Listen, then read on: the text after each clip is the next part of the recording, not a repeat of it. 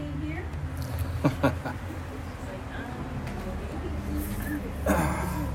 What's up, baby? How you doing? What a joy. What a joy. I forgot one. I was getting the bags. We're just going to hang out. We're just ready to church. What a rich time in song and praise, right? I couldn't help but have it impressed upon me as we were, there right now that, how much more you get back as a person when you give out, right?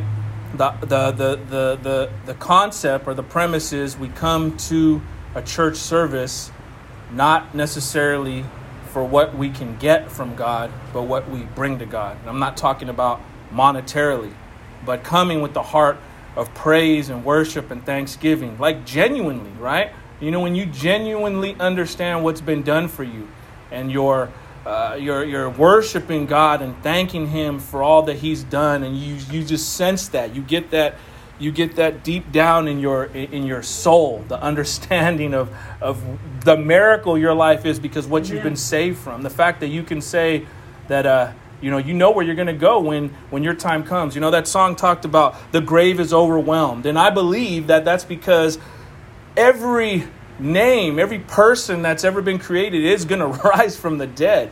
And some will be trembling a lot more than others. I think we're all going to have that sense of that reverent respect and fear of God. But we have security and comfort in the fact that we've been saved. We've accepted him. We've humbly given ourselves over to him. And so for that, we can rejoice. But there's going to be, unfortunately, others that are going to be raised from the dead as well that will resurrect. And it's going to be a not good answer that they're going to get from him. So it is just very interesting to me is, again, we kind of have a tendency, right, as people to hoard and hover and hold on. But as you give of yourself, you give yourself to God. The more you give of yourself, the more you get back, the more freedom you have, the more joy you have. And that's a beautiful thing. Amen? Amen. All right. This morning, we are going to wrap up Acts chapter 27. Several verses we're going to be in this morning.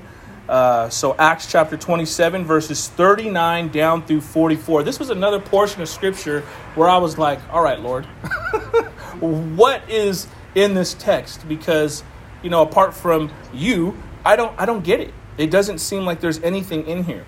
And as, time went on, the Lord just began to reveal to me how much is in here. And so, it's crazy when you get to revelation of God and you're like, okay, Lord, how many times do you have to show me that? There's so much in your word. I need to just trust you that you're going to speak to my heart and help me to understand your word. So with that, we're in Acts chapter 27. When you get there, please stand if you can. Verses 39 down through 44. We'll go ahead and pray, and then we'll begin getting into our text this morning. Acts chapter 27, 39 down through 44, and it should be on the screen if you do not have your Bible or a device with the word of God handy. All right. So it says, now when it was day, they did not recognize the land, but they noticed a bay with a beach on which they planned, if possible, to run the ship ashore. So they cast off the anchors and left them in the sea, at the same time loosening the ropes that tied the rudders. Then hoisting the foresail to the wind, they made for the beach, but striking a reef, they ran the vessel aground. The bow stuck and remained immovable, and the stern was being broken up by the surf. Excuse me. Verse 42. The soldiers' plan was to kill the prisoners, lest any should swim away and escape. But the centurion, wishing to save Paul, kept them from carrying out their plan.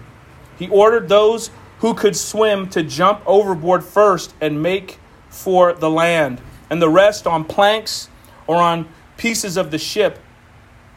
And so it was that all were brought safely to land. Let's go ahead and pray. Father God, just thank you again for the fact that you're immovable, the fact that you hold all things in your hand, you're in all control. You're full of mercy, full of grace. You withhold your wrath from us. And you give us love, and you give us peace and joy instead. Thank you for your forgiving heart. Thank you that your desire is to keep us in your bosom, to have a relationship with us. Would you please speak to us now through your word? Show us clearly where Jesus is in the text. Show us how this portion of scripture, is applicable to our lives this very day. No matter where we're at, no matter where we find ourselves on the spectrum of life, there's always something to be gained from your word. So may we have ears to listen. May you give us hearts to actually put into motion what we hear this morning. We thank you and love you. It's in Jesus Christ's name we pray. Amen. All right. God bless you. You may be seated. I've entitled this message, God Over Everything. The God of the Bible, over everything. Over success, over your circumstances, over failures. God is over everything. And if you truly believe that, the sovereignty of God, you will agree that God is over everything. That Jesus Christ, the creator of this universe, the creator of this little planet we call Earth, he's in full control. It doesn't matter what is going on around you. It doesn't matter what's going on in the social, political realm. It doesn't matter what's going on with the church. It doesn't matter what's going on with the world at large. Jesus Christ has full knowledge and full understanding, and he is in control. He is not being bent backwards and bent forward and backwards because of the circumstances of life, but he's merely allowing things to play out as he sees fit, and he deems himself to step in any circumstance when he feels is necessary. Again, this week we're ending chapter 27 of the book of Acts. We actually only have one more chapter, and we will have, Lord willing, completed the book of Acts. I think it's a great book to study from, again, showing us what the church is supposed to look like practically, how we can see this played out in our own lives. And we've been in the last portion of Scripture in Acts 27 where there's just been this rough storm that this crew has been going through, and it's to the point where, you know, the ship is beginning to fall apart and they're on their last leg, if you will. Again, it seems like there's not really going on within this text. It's just like, okay, you know, parts of the ship are breaking off. They're coming up to the turf. They're coming up to the shore. But there's so much in this portion of Scripture for us to glean from. So we see daylight has finally broke, and the ship is getting closer to dry land. As they come upon the island of Malta, the soldiers had a plan. And I laughed when I first read this. I'm like, wow, this is their plan. This is their plan moving forward. This is what they think is the wise thing to do. You see, but the plan that they had, it wasn't to edify others, and it wasn't meant to glorify God. They were desperate, and they were trying to save their own behinds yet again. But thankfully, God is faithful, and he helps us through despite our poor planning and our poor choices, as we'll see in our text this morning. There's several main points that I want us to focus in on. And this, again, is where the beauty and the majesty of God comes through, because at least for me, when I looked at this text, I didn't see where any of these things were at first glance. And then obviously the Lord had to reveal this to me. And it's like, wow, that's beautiful. That's amazing that these are so many principles are found just in this small portion of text where it just seems like it's fine details. But the first main point is this.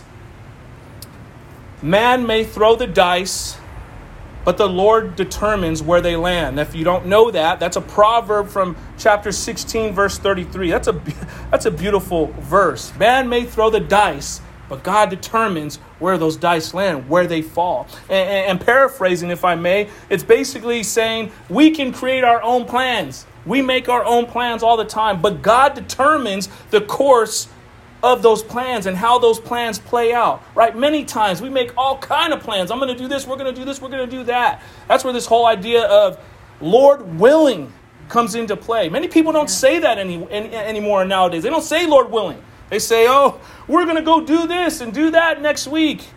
But they forget Lord willing. Amen. I'm not guaranteed the rest of this service, you know, heaven forbid, but I could drop dead. Someone could drop dead in this building. And that's not doom and gloom. That's understanding the brevity of life, taking every moment, every ounce of breath you take in as a blessing, as a miracle.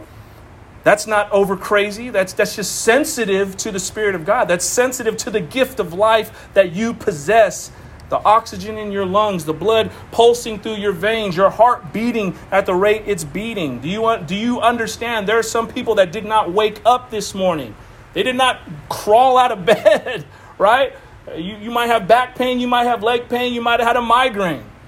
Thank God that you had those things and you could move about, because there's many people in this world that did not make it to another day. This whole idea of man making their own plans, but God determining the course of those plans. This is what we see in our text this morning. You see, the crew came up with this plan to kill every prisoner that was aboard that ship. They said, we're going to kill him. We're going to kill him to ensure everyone is accounted for. No one leaves. They are going to die by the bow or by the sword, because we are not going to endanger our brevity, our life for them. The only problem with this plan was everything was wrong with this plan.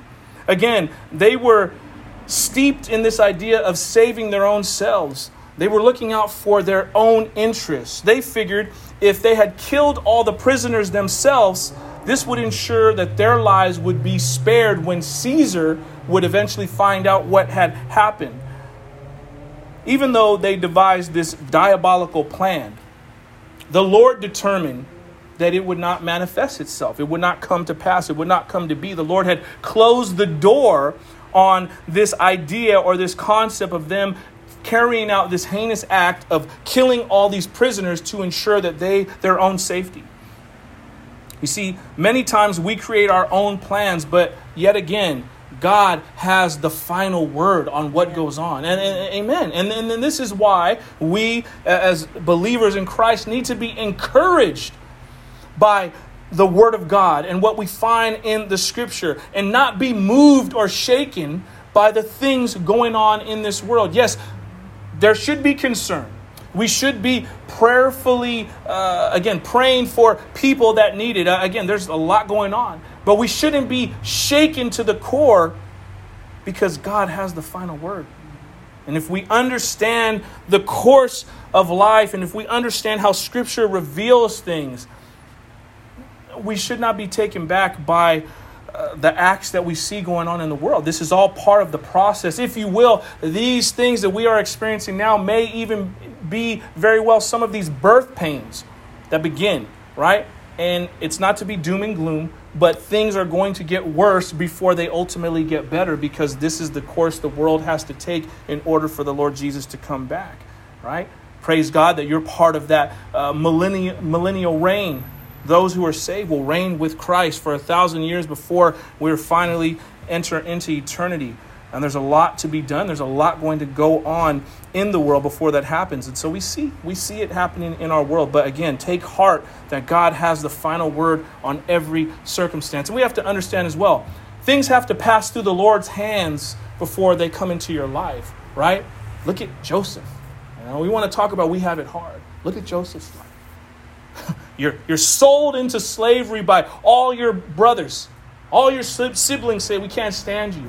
You're daddy's best, and we don't like your fancy coat, so we're throwing you into a pit. We're gonna sell you to Egyptian traders, and you're gonna go live over there. He was in prison for 12 years for a wrongful accusal of rape.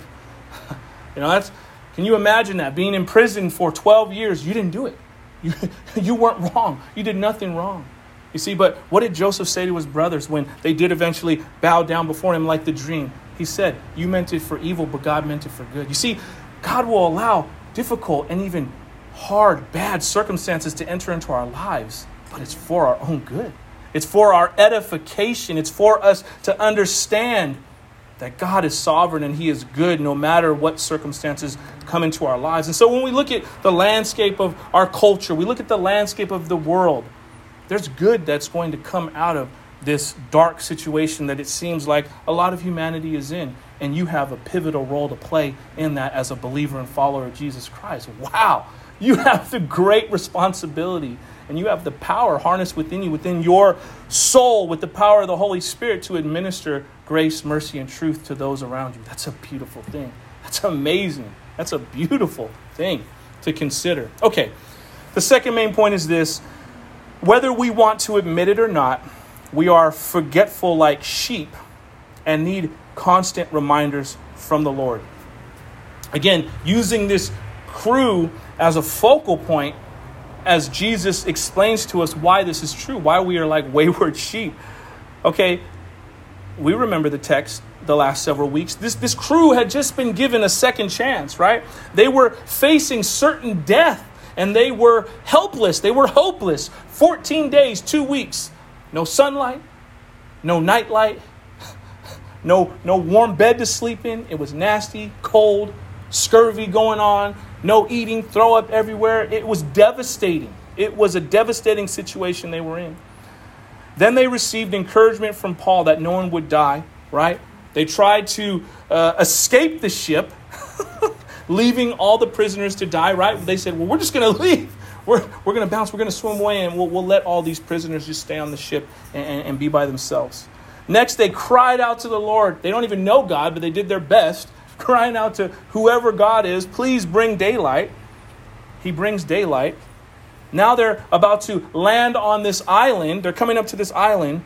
And then they devise a plan to kill every single prisoner. Do you see the flow of what's going on? They're desperate. They cry out to God. He answers. Then they divert. They forget that they just have been blessed with a miracle and they divert back to their old ways. And again, they do the same thing over and over again. Question is this: how do we respond? Do we respond this same way? Do we ask God? Do we beg God for a prayer to be answered? And the moment it's answered, we're praising Him for a minute, and then we go right back to doing the same old thing, like a wayward sheep, forgetful, forgetting what has been done, forgetting the gratefulness, forgetting what it cost God the Father to give His own Son to die in our place. And yet we trample upon the blood of Christ as if it's common. It should not be that way. It should not be that way. You see, the Lord answers a desperate prayer for us, but we need to remember and not be wayward. We see in Isaiah chapter 53, verse 6, it tells us all we like sheep have gone astray. All of us, right? We have all turned every single one to his own way, and the Lord has laid on him the iniquity of all of us. So we see clearly, even if we say, well, I don't do that. I don't forget. I was just talking to Michelle early. God bless you, Lou. It's like I heard a message this morning and the pastor was talking about you could be the most spiritual person in the world. You could have every single encouraging verse memorized. It's good to have scripture memorized. But you know what? This is a one another ministry in the body of Christ. And there are going to be times where all the scripture in the world, I'm not saying it isn't going to help you. What I'm saying is there's going to be moments and seasons of your life where you're going to need a tangible person to come alongside you and to say, be encouraged, brother. Be encouraged, sister. You're going to get through this. And I'm not saying preach to you, but someone who will just let you cry it out and be there for you. Right? And this is what it means by, the Lord giving himself to us. We needed that. We needed that tangible person, 100% man, 100% God, to come down from heaven, to die upon that cross, to resurrect so that we may be forgiven and we may have the peace and the joy that he gives to us. Right? Because the bulls and the lambs, it wasn't cutting it. It wasn't cutting it. It was not going to suffice for an eternity of peace and to be apart from the Lord's wrath. And so he did this. And so we must understand that as well, that this is something that we need to take hold of for our own selves, for the benefit of not only ourselves, but those around us. All right. The third main point is this. God will many times use the most unlikely people to carry out his plans. The Bible is clear that he uses the foolish things of this world to confound the wise. The foolish things. He's in the business of restoration. He uses people that are unlikely characters. The people that the world looks at as, who are you? You're nobody. That's exactly who God wants to use. the people who are not esteemed by society, the people that do not have a great deal of influence. He can use people like that as well. But if you look all throughout the Bible, oh man, this should be an encouragement to me and you, because you may come through these doors this morning and say, who am I? Who am I? I'm just a mere old person. I don't have any significance. I don't have a great ministry where I'm seeing loads and droves of people coming to Christ. I'm not part of a big church where we're just seeing many people being baptized all the time, this and that. But it's not about that.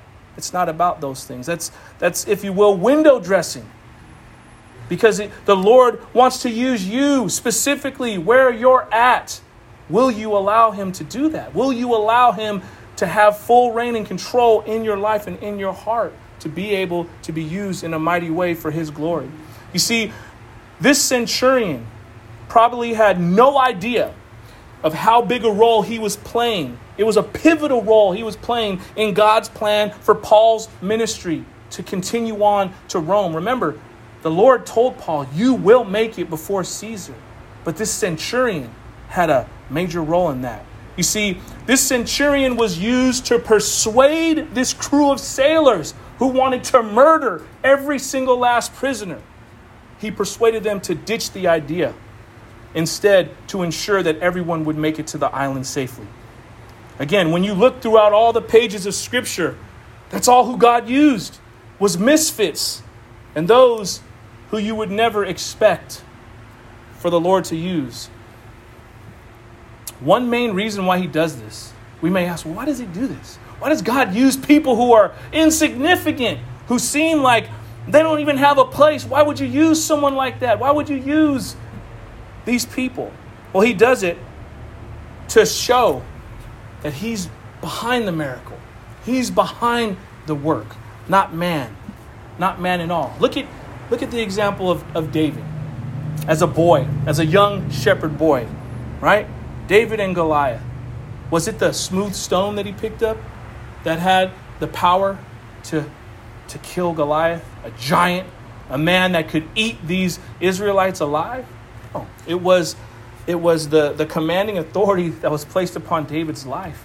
And the Lord used David as a young boy in that mighty way to prove to all of these wayward people that the God of Israel is all-powerful and in full control of every situation. And David was humble enough and had enough wisdom to understand, I need to give the Lord all the praise, honor, and glory for this act. And he did so. And as he did so, he rose in authority and power to be a servant of the Lord in that way.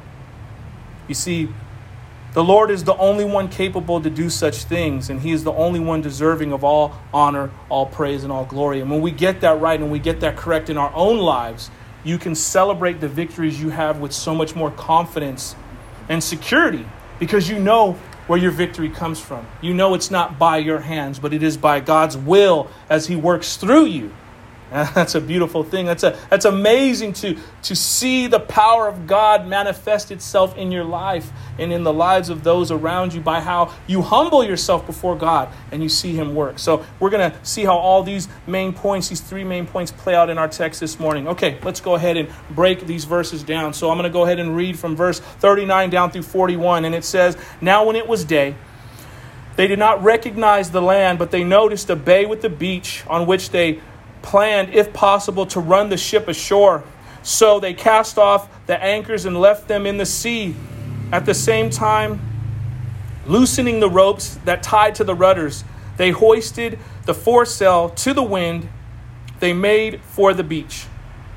But striking a reef, they ran the vessel aground. The bow stuck and remained immovable, and the stern was being broken up by the surf. So the first thing that we see right here is they didn't recognize that there was land that they were coming up upon. Last week we had talked about the measurements that they used to see how close they were getting to the land. But they didn't realize at this point that they were coming very close to the land, that they were going to break upon the rocks, if you will. The place where they came, it's known as St. Paul's Bay. This is significant because again, this is another answered prayer. This was a miracle that the ship and the passengers had made it to this island, because if they had missed Malta, the island that they landed upon, they would have had to travel at least 200 more miles before they hit the Tuscan coast, and they probably wouldn't have survived. It was, again, a very treacherous storm, and so all things had to play out in their favor, and they did. If you think about it, you think of your life, and you think about all the way different circumstances have to fall into place in order for certain things to happen, and you wonder, man, how did this happen? It's because the Lord allowed it. The application is this. When you have any situation in your life that you can't explain it, how you made it through, consider that a miracle. That's a great miracle. You don't know how you made it through, but you're still here, right? We've all been there in some sort of way. I mean, think about it. The odds were stacked against you in some kind of way. Maybe it was the doctors told you weren't going to make it. You only have X amount of time to live, and that is it. They're going to pull the cord. You're done. They're already writing your obituary. They're writing you off. Maybe it was all the financial numbers. You look at your bills. You look at what's going on, and you're like, there's no way I'm going to make it, Lord. It just doesn't add up. How am I going to make it through? They're going to take away what I have. Everything I've worked so hard for, I'm going to lose it. Maybe it's your disposition in society. Maybe it's not in your favor. And you feel like everything around you and everyone around you is just poking and prodding at you and pointing out your faults and showing you how you're not worthy and how you shouldn't make it and you're not going to make it, how you're a loss and a loser. But woe and behold, what happens? A miracle. Amen. Suddenly, your health takes a turn for the better and you recover, right? Somehow you receive some form of financial blessing or monetary blessing or physical blessing with goods that gets you through your storm or your circumstance. Or maybe it's despite your status in society that you beat the odds and what you were predisposed to be. You're not that at all. You're totally the opposite of what they say. That's what you're supposed to be, because that's where you come from. That's your background, or that's the class that you're in, or that's the race or the culture that you're in. So that's what you're going to become. And you become something totally different. These are all examples of daily miracles that the Lord provides. And this crew, speaking of our context, they just received this miracle. They didn't know how they were going to make it. Remember, they prayed for daylight. 14 days, nothing. No daylight, no nightlight. And finally, they find themselves coming upon this island. This was a miracle. Mark chapter 10, verse 27 tells us, Jesus looked at them and said, "With man it is impossible, but not with God, for all things are possible with God." This is a beautiful thing. But we have to understand the context. You see, because sometimes people will say, "Oh, I can do anything through Christ." Yes, anything that's going to honor Him. Anything that's going to honor Him.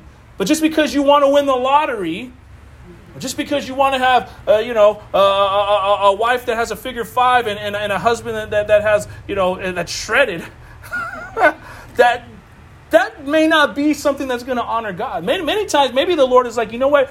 If I give you the spouse that you think you want like that, you know what? You're going to end up worshiping them and not worshiping me. So let me give you somebody who's actually going to be better for your character and who you are. Because, right, it's all about what's on the inside of a person that really matters, their character, how they are. Because we're all going to get saggy and gray and old.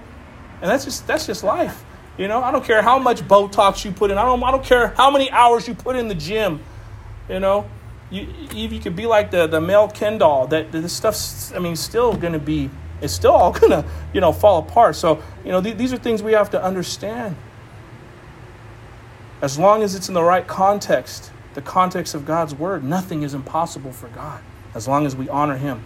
You see, the next thing we look at is, it's just speaking of the specs of the ship and what was going on. It says the prow stuck fast and remained immovable, but the stern was being broken up by the violence of the waves. Okay, so it's basically falling apart at this point. The ship's not going to make it. It's on its last leg, and they had to get to shore. It was pounding this vessel so much that it was just going to break apart, and everyone on board was going to have to jump ship. So that's where we are in our context this morning in our text.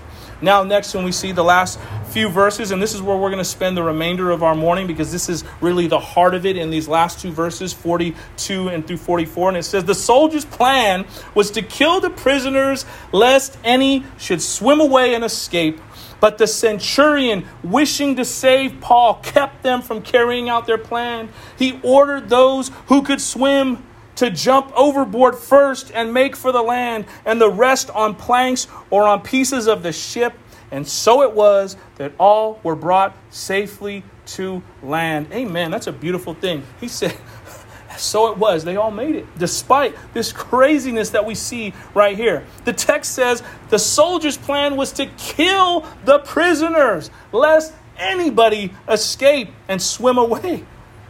To these soldiers, though, right, it made sense for them to kill these prisoners because according to the Roman military law, those who were guarding prisoners, if the prisoners escaped, the guards would suffer the same fate as the prisoner. And so for many of these prisoners, all of them pretty much, they were all sentenced to die. And so that means that all of these guards would have died. Their lives would have been taken had not they kept these prisoners alive and safe and right where they needed to be in Rome in one piece. So from the world's perspective, again, look at the world, look at society. What they were doing was the right thing. They were doing the right thing. I mean, why should they die, right? Why should they die? They didn't commit any crimes. It's these prisoners' faults. They're the ones who messed up. They're the ones who are in custody. They're the ones who broke the law. If I was a guard, I didn't break any law. So in my mind, you're already on your way to die in the Colosseum. You're on your way to Rome. You're going to die. What's the difference of you dying here on this island? If we don't make it to Rome, you're going to die anyway. So why don't I just make it a little easier and let me take your life from you so you don't have to deal with a lion ripping you apart in a Colosseum? You see, but this is typically how we respond to a situation when we're simply viewing it through the flesh. They were not viewing it through a spiritual lens or a spiritual lens that was evoked by the Holy Spirit. Yes, they were viewing it through a spiritual lens, if you will, but it was a spiritual lens of darkness. It was an unclean spirit that was motivating and moving these people. That's what we mean by in the flesh, right? Because when we're in our flesh, we're not moved by the Holy Spirit. We're moved by the carnality of our lives and what we see physically. You see, they created their own plan without consulting the Lord about the matter. I have an example. It's a silly example, but I'll share it anyways. So, I've been, like anybody else, I've been itching about this whole, COVID and this whole, it's only a year and a half, lockdown, masks, and, our anniversary is coming up. Next week, it'd be 8 years. And I'm like, every year we plan and, we go somewhere. I want to go stay at the Portola Inn, the spa. I like that place. I just like to lay out and go somewhere. My wife's like, why do you want to go somewhere and pay all this money? And it's a pandemic when you don't even check in till 4. They kick you out at 12 the next day. You're not even there 24 hours. I said, you know what? That's what we go for several days. So now I don't got to rush. And I'm trying to take in consideration, we got little children, so, they don't make it through a whole day. So if we go stay somewhere, we can do something, go to the aquarium, and then go back to the room and lounge out for a little bit, and then go back out. And the Lord had to show me, man, you're making these plans. You want these plans. I almost felt like Lot's wife because in a sense, I was longing for the past because I enjoy, going to the DoubleTree at the marina and, renting a suite and having all that space and just being able to just do whatever you want and just be lazy and jump on the bed. And I don't got to clean up, I can go to the Japanese restaurant and watch them chop up and throw shrimp in my mouth and, do all that. And my wife's like, Keefing. We usually book ahead. And it's a pandemic. But it's like $300-something a night. Can you justify that? I'm like, God, we got money. We haven't spent our money in a year and a half on stuff like that. Yeah, we can just blow it. It's all good.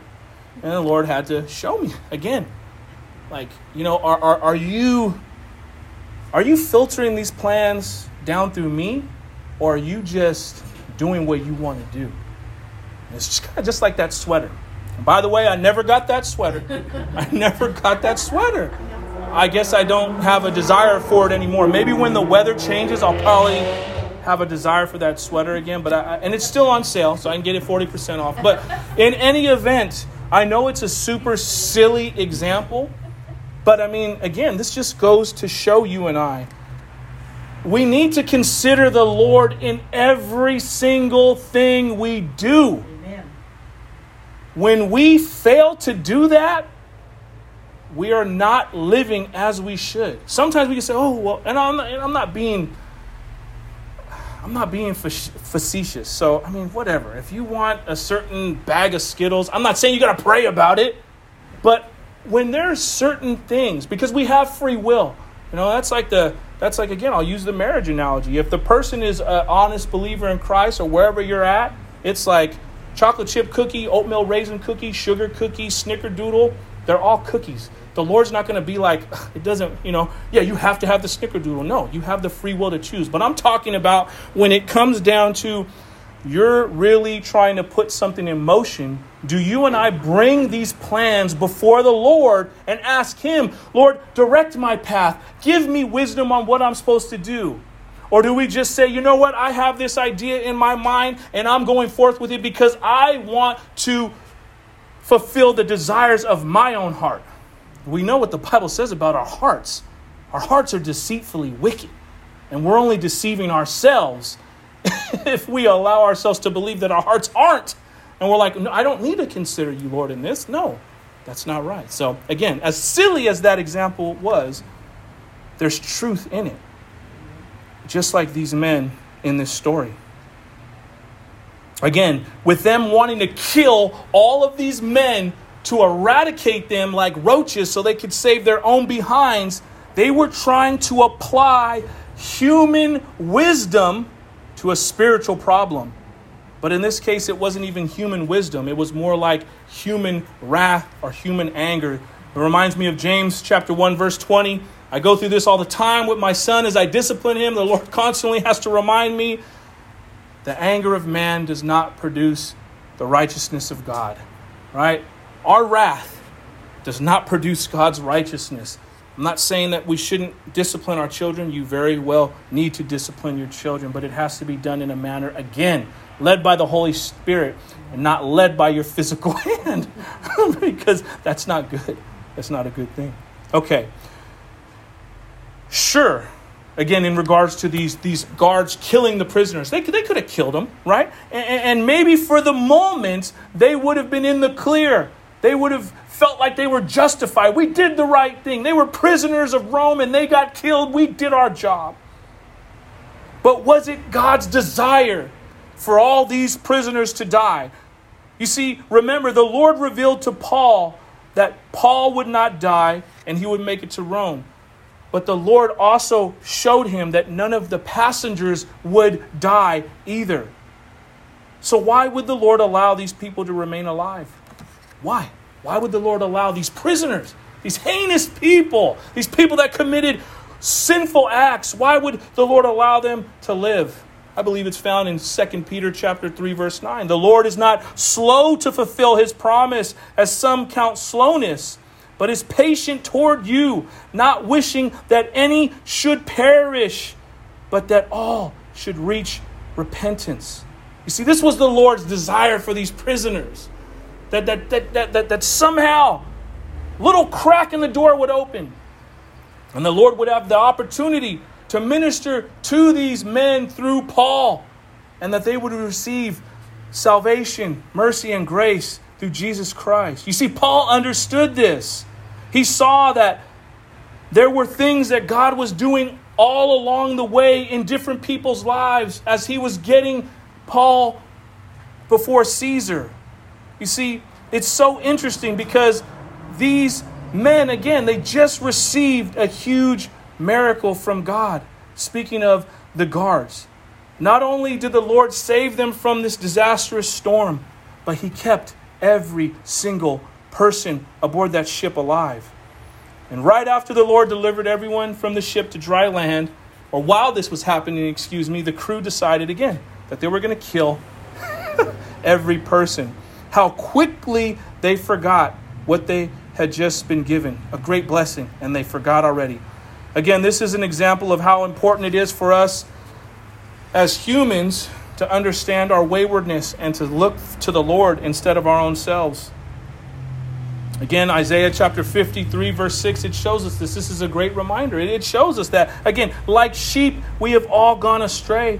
We have turned everyone to his own way, and the Lord has laid on him, speaking of Jesus Christ, the iniquity of all of us. You see that because we have turned our own way, for you to sit here this morning and say you profess Jesus Christ as your Savior and your Lord, that's a miracle because you, like I, had turned our own way. We've gone our own way. We went astray. But the Lord said, no. I'm going to chasten you. My one sheep, the 99 are saved, and you're the one, and I'm going to pursue you, right?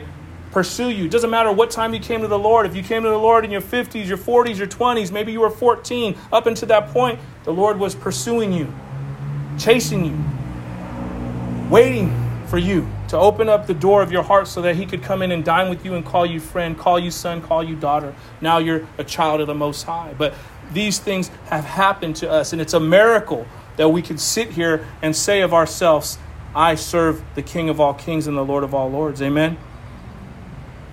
You see, it's not just the crew and the sailors that are forgetful. Again, all of humanity, because of sin, has turned their back on God. This is exactly why Jesus Christ had to reconcile us back to himself. It seems super silly, right? Again, they had just been delivered and saved, but in the very next breath, they wanted to kill all these soldiers. The Bible is clear that we are not to forget what has been done for us, but many times we do. This is why we are encouraged with verses like this found in James chapter 1, verses 23 and 24. I love these verses. I mean, it paints just the beautiful illustration of what the Lord's talking about. Don't forget. Well, what does James pen? He says, "For if anyone is a hearer of the word and not a doer, he is like a man who looks intently at his natural face in a mirror. For he looks at himself and goes away, and at once forgets what he was like." Isn't that amazing that we are capable of doing that? We can sit under Bible teaching, whether it's here, whether it's in a podcast, whether it's listening to a worship song, and we're like, oh, we're all about it. And a moment later, a great example, right? In your car, listening to some worship song, oh, K-Love's on, or you're listening to, whatever, Vernon McGee on K-Fax, you're all into the message. All of a sudden, someone cuts you off and you give them the finger. What? I thought you were all about what the pastor was saying, what the Lord was saying to him. Give him some grace. They were driving like a bum, but give him some grace. It's not going to kill you to just keep your hand out. Don't be cursing at the person. Don't act up. My wife's always like, man, I don't need to hear your commentary when we drive. I can't help it. That's just how it is. I'm like, man, this person don't know how to drive. I don't know what they're doing. She's like, just stop. Just stop. And sometimes the Lord is like that too. Just stop. Remember. Why are you so quick to forget? We don't want to admit it, but we're like those sheep. We're like those sheep. We know sheep are not that smart. That's why they need a shepherd. That's why the shepherd needs that crook to snatch them up, because they want to go. They're not aware. And we're the same way. We should be growing in the sense of little by little, day by day, week by week, month by month, year by year. We should be able to look back and say, I have victory in these areas. I don't struggle as much with all these things because my salvation is being worked out with fear and trembling. Not that our works save us, but the Bible is clear. You and I must work out our salvation with fear and trembling. If we don't take that seriously, that's that whole, I got my get out of hell pass and that's it. No, that's not how it works.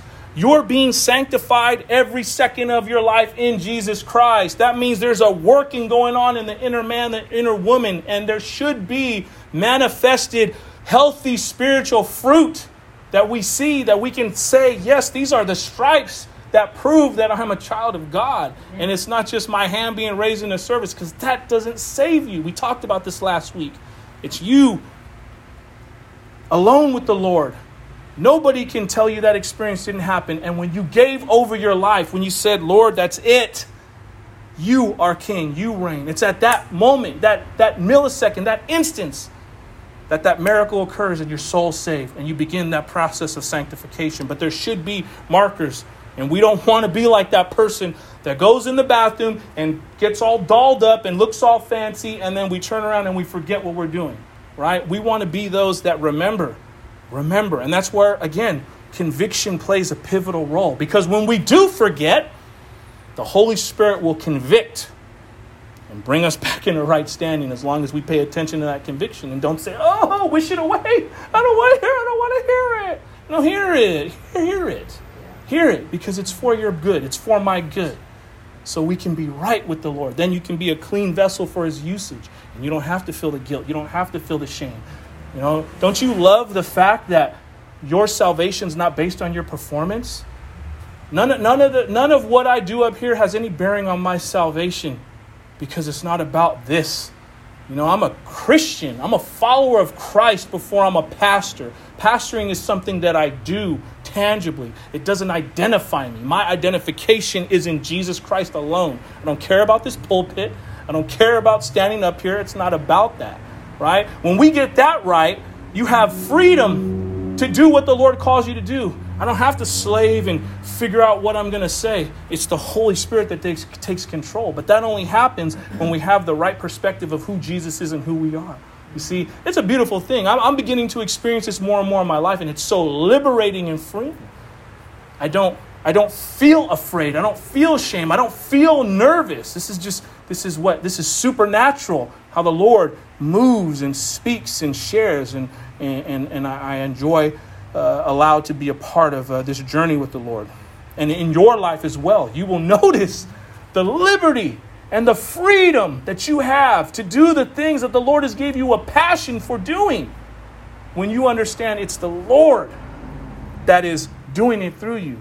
It's like, man, that's so cool, Lord. I'm like, I don't have to trip on it. I don't have to be so worried. I don't have to worry at all. I just pray about it. Like Philippians 4, worry about nothing, pray about everything. Tell the Lord what you need and thank him for all he has done. That's all you got to do. That's just amazing. It's a beautiful thing. I get so pumped up about that. You see, Jesus taught a lot about foolishness and forgetfulness, of going astray. If you want to look at theological terms, this idea of we like sheep have all gone astray, it's what some call original sin, right?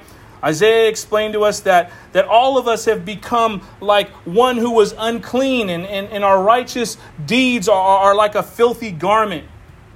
That none are exempt from this universal curse of guilt. That means everyone who's born into this world is already naturally born in this disposition. It doesn't matter. We're all born into sin. That no one is righteous, no, not one. That there is no one who does good, not even one. This is apart from God. None of us seek him. None of us seek to do good. Even the good that we think we're doing, there's some kind of shade added to it. Even if you're nice and cute like the Girl Scouts of America and you're trying to hustle Samoas to people, you know, there's some ulterior motive in there. It's not just as pure and packaged as the little cookies seem to be, because it's all about the coin. All are guilty and all are without excuse. This is before Christ. We have no merit to stand on our own before a holy God, because inevitably, in the depths of who we are, we're guilty before him. We're without excuse because we've gone our own way.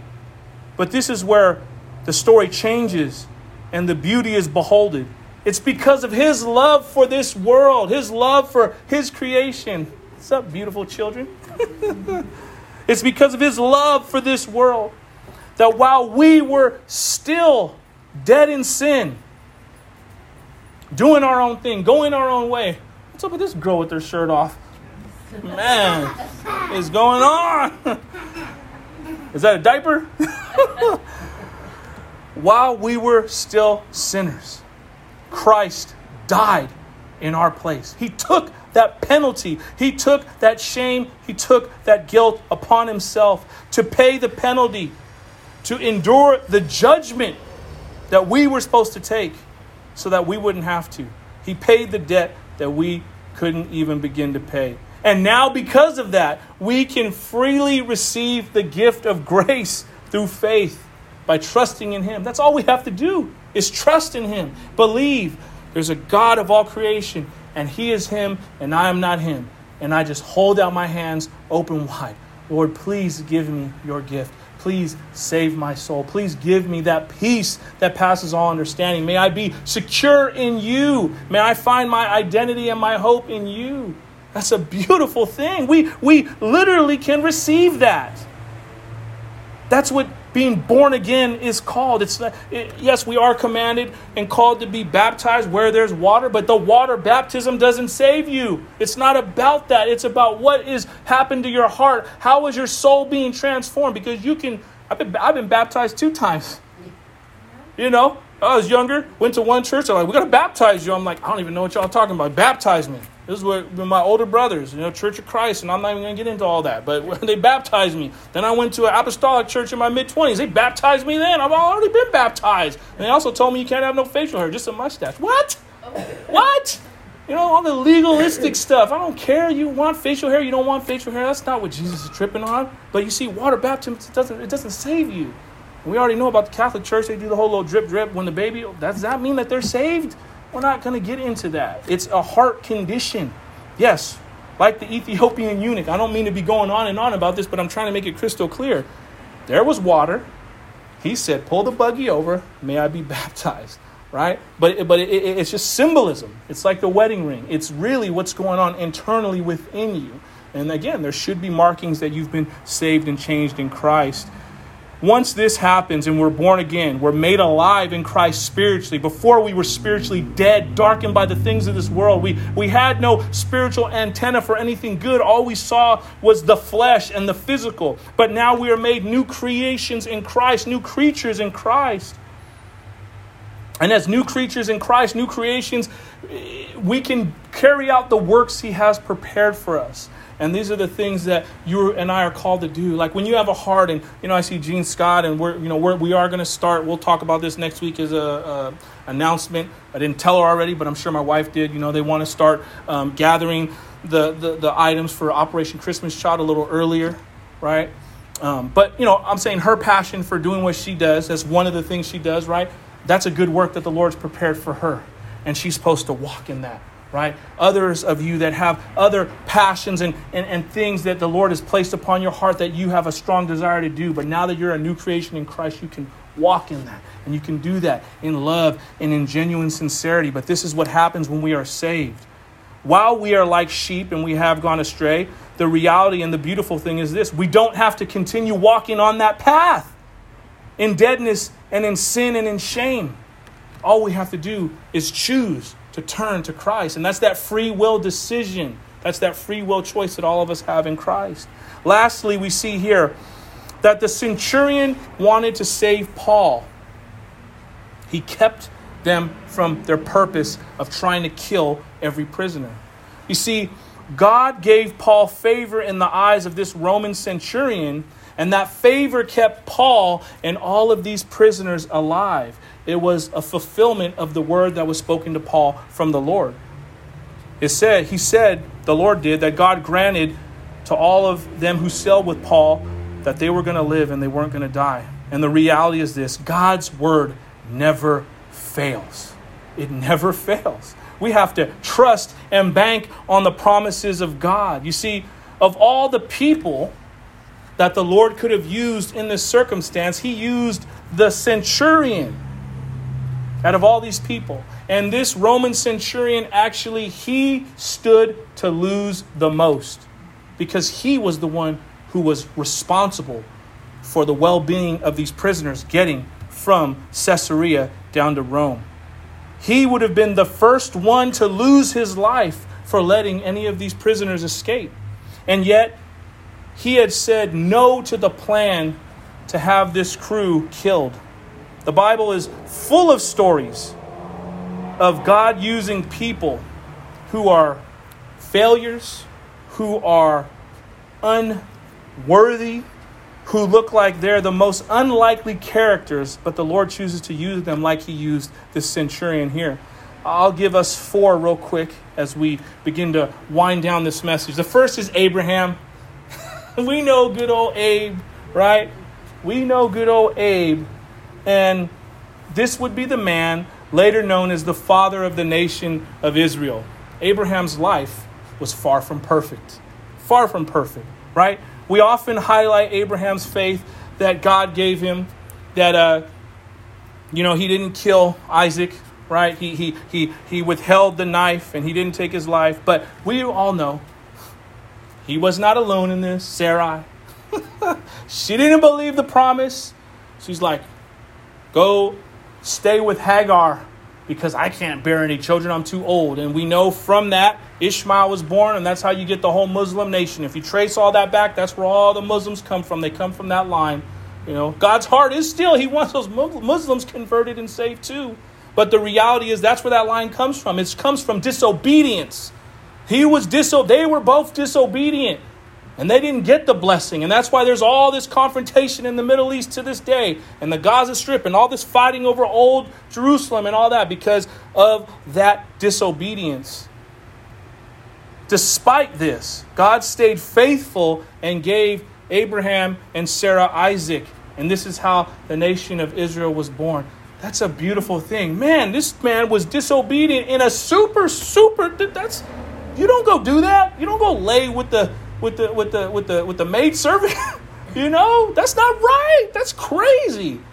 He did that. The Lord still blessed him. That doesn't give us a license to sin, but we see the sovereignty of God despite man's waywardness. Next one. We all know good old Samson. Oh, man. Sammy boy. What was going on with this man? Of all the men in the Old Testament, there was probably no one more hard-headed and arrogant than Samson. Because the Spirit of the Lord was upon him. He thought he could do whatever he wanted. He killed the lion. What happened? Lord said, don't eat anything dead, honey, all that. He's doing it. He said, don't go buy grapes. He's going by all the grapes. He's doing all this stuff. Don't cut your hair. Don't mess with those people. Don't go with that woman. Because he was seduced so strongly by the lust of his heart for the beauty of this woman, he just defiled himself to the point where he became a shell of a man. But ultimately, God would bring his purposes to pass through Samson. Even when he was blinded, his hair grew back, right? He had strength one more time. Pulling the pillars and everything came down on him. That's a beautiful understanding of, as long as you got your heart beating and breath in your lungs, you're never out of the game. You're never out. The Lord can still use you. Don't believe the lie from the enemy that you're washed up and done. You're washed up and done if you decide you're washed up and done. But you can be like Samson and say, Lord, use me again. Create in me a clean heart. Renew in me a right spirit. Make me right before you. Help me to submit to your will, and I will do what you say. You just got to mean it. Don't pray a prayer like that and go right back out, creeping out the back door, doing your own thing, because you're going to get smitten and it's going to be all bad. But if you truly mean it, the Lord will have grace and mercy upon your life, and he will still use you.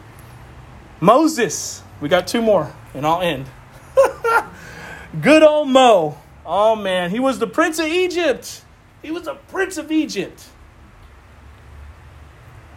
he was also a coward. And a murderer at one time. A murderer! You hear me? Yeah, a murderer. He took someone's life. He did not have the authority to do it, and he took someone's life. After having killed the Egyptian, he fled to Midian, only to be called there by God in the form of a burning bush. He was there for 40 years. 40 years! Joseph in prison for 12. Thought Joseph had it hard. Moses was out there for 40 years. Man, and the backside of the desert, that's where he had to get trained up, right? He also had speech issues. Lord, I can't talk to them. I can't talk to them. What did the Lord do? We'll use Aaron. You want to be all insecure? I'll use Aaron. It's all good. He'll be your right-hand man, you know. But the Lord still used Moses in a mighty way. A murderer, someone who was a coward, who didn't have a speech impediment. No, the Lord still used him. The Lord still used him in a mighty way. Despite all of his insufficiency, God was faithful. And I'll end with Peter. Good old Peter. What did the Lord say about Peter? Upon your proclamation of who you said I am, I will build my church upon the rock of what you said. The fact that you said that I am the Christ. But, Peter wasn't always that bold in the sense of he was impulsive, but he wasn't always that bold. We know that he denied Jesus many times, right? And later had to be restored back to the Lord after he was asked several times, Peter, do you love me? Peter, do you love me? These weren't rhetorical questions that were asked, but Jesus was trying to make a point to Peter, understanding where Peter's heart truly was. And even though Peter had denied the Lord like that, we know the difference between Peter and our boy who's not good. He ended up hanging himself. And Peter repented. So we know the difference between Judas and Peter. You see, the Lord's desire is to use the foolish things of this world, again, to confound the wise, the most unlikely characters. Today, you are the most unlikely character, and the Lord wants to use you.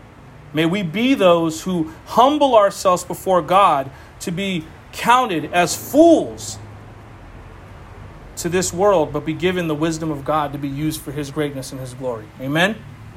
Let's pray.